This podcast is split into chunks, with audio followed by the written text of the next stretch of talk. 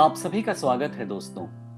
किस्सा यूँ है कि डिड यू नो सीरीज़ के एक ताज़ा तरीन एपिसोड में। अपने दोस्त और हमारे को होस्ट रितेश के साथ मैं हूँ आपका होस्ट और दोस्त अजमत।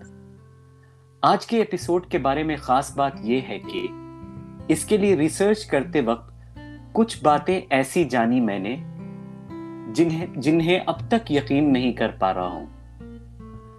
इनमें से कुछ आपके साथ शेयर कर रहा हूँ और कुछ ऐसी जो कि कंट्रोवर्शियल हो सकती हैं, उन्हें फ़िलहाल फर्दर वैलिडेशन के लिए छोड़ रहा हूँ। प्यारे दोस्तों, हमारा देश भारत एक ऐसी जगह है जहाँ ना सिर्फ़ मुख्तलिफ़ किस्म के लोग रहते हैं या कई जबानें बोली जाती हैं। अलग अलग मौसम और बर्फीले पहाड़ों की चोटी से लेकर असीम रेगिस्तान और क्षितिज तक जाने वाले सागर तट हैं। हमारा देश अपनी संस्कृति, भाषा जियोग्राफी डेमोग्राफी स्पोर्ट्स और ऐसी कई चीज़ों की वजह से खास है।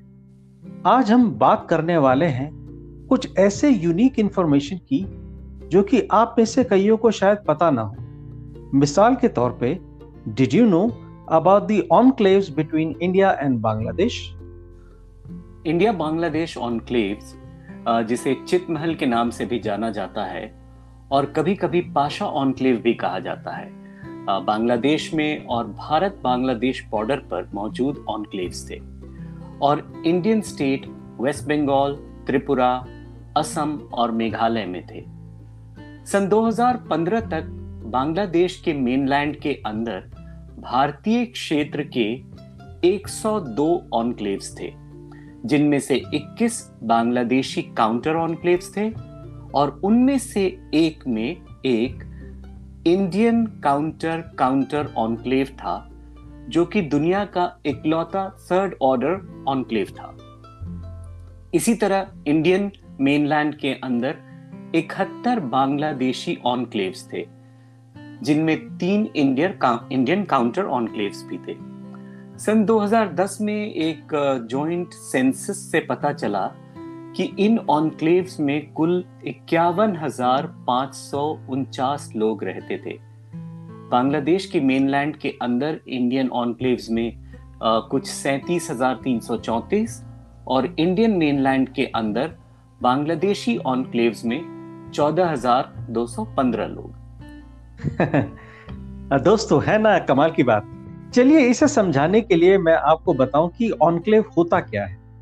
ऑनक्लेव एक देश का भौगोलिक क्षेत्र होता है, जो पूरी तरह से दूसरे देश के क्षेत्र से घिरा हुआ होता है। काउंटर ऑनक्लेव एक देश का भौगोलिक क्षेत्र होता है, जो दूसरे देश के ऑनक्लेव के भीतर मौजूद होता है। खैर, आजकल ओलंपिक्स चल रहे हैं तो इससे जुड़ी कुछ एक अनोखी बात आपसे बताता हूँ। 1920 में भारतीय हॉकी में इतना अच्छा था कि ब्रिटिश अपनी ही कॉलोनी द्वारा मुमकिन शर्मनाक हार से बचने के लिए ओलंपिक से हट गए थे। डिड यू ऑल्सो नो कि 1928, 1932 एंड 1936 की भारतीय हॉकी टीम के ओलंपिक में कुल मिलाकर 102 किए 102 गोल किए और सिर्फ़ तीन गोल कंसीड किए थे?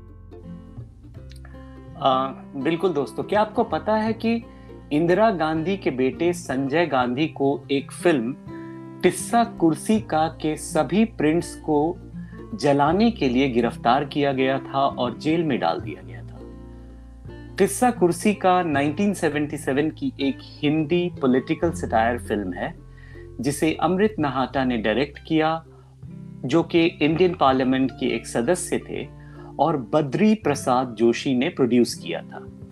ये फ़िल्म इंदिरा गांधी और उनके बेटे संजय गांधी की सियासत पर एक सटायर थी और इमरजेंसी पीरियड के दौरान ये फ़िल्म भारत सरकार द्वारा बैन कर दी गई थी और इसके सभी प्रिंट्स जब्त कर लिए गए थे। जी क्योंकि हम बात पॉलिटिक्स और पॉलिटिशियन की कर रहे हैं तो क्या आप जानते हैं कि 1948 में नोबल पीस प्राइज नहीं दिया गया। हालाँकि ये महात्मा गांधी को दिया गया होता, लेकिन उनकी हत्या के कारण उनके सम्मान को बिना किसी को दिए सौंपे गए, छोड़ दिया गया। इसी प्रकार हमारे पूर्व प्रधानमंत्री श्री पीवी नरसिम्हा राव 16 भाषाओं में पारंगत थे। सात भारतीय भाषाओं, जिनमें तेलुगु, हिंदी, उर्दू, उड़िया, मराठी, बांग्ला गुजराती और तमिल के अलावा वो इंग्लिश, फ्रेंच, अरबी, स्पेनिश, जर्मन, ग्रीक, लैटिन और फारसी भी बोल सकते थे। जी, और इसी तरह डिड यू नो जब एपीजे अब्दुल कलाम भारत के राष्ट्रपति थे, उन्होंने आतंकवाद को खत्म करने के तरीकों पर याहू आंसर पे एक सवाल पूछा। और सबसे अच्छी बात यह है कि डॉक्टर किरण बेदी लियांडर पेश और श्री श्री रविशंकर ने इसका जवाब भी दिया था। दोस्तों, नारायण मूर्ति एक सेल्फ प्रोक्लेम्ड सोशलिस्ट थे, लेकिन उनके बल्गेरिया के दौरे के दौरान उन्हें गिरफ़्तार कर लिया गया था और बल्गेरियन सरकार के खिलाफ बात करने के लिए जेल में डाल दिया गया था।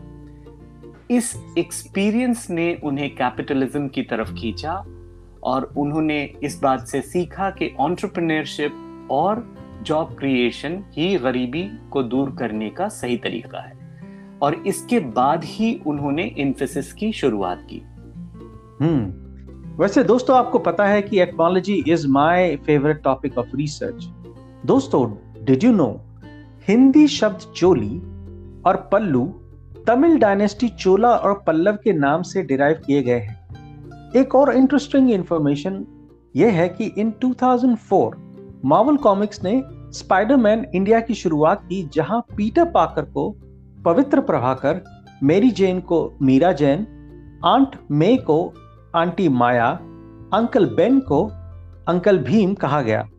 डिड यू नो दिस दोस्तों एपिसोड खत्म करने से पहले मैं आपको बताता हूँ कि ताजिकिस्तान में इंडियन एयरफोर्स का एक एयरबेस है। फरखोर एयर बेस अपनी सरहद के बाहर भारत का एक और इकलौता फौजी अड्डा है। तो बस दोस्तों, आज के एपिसोड में इतना ही। हमें दीजिए इजाज़त, अपना और अपने अपनों का ख्याल रखिए, सुनते रहिए, किस्सा यूँ है। शुभ रात्रि शब खैर and good night good night दोस्तों।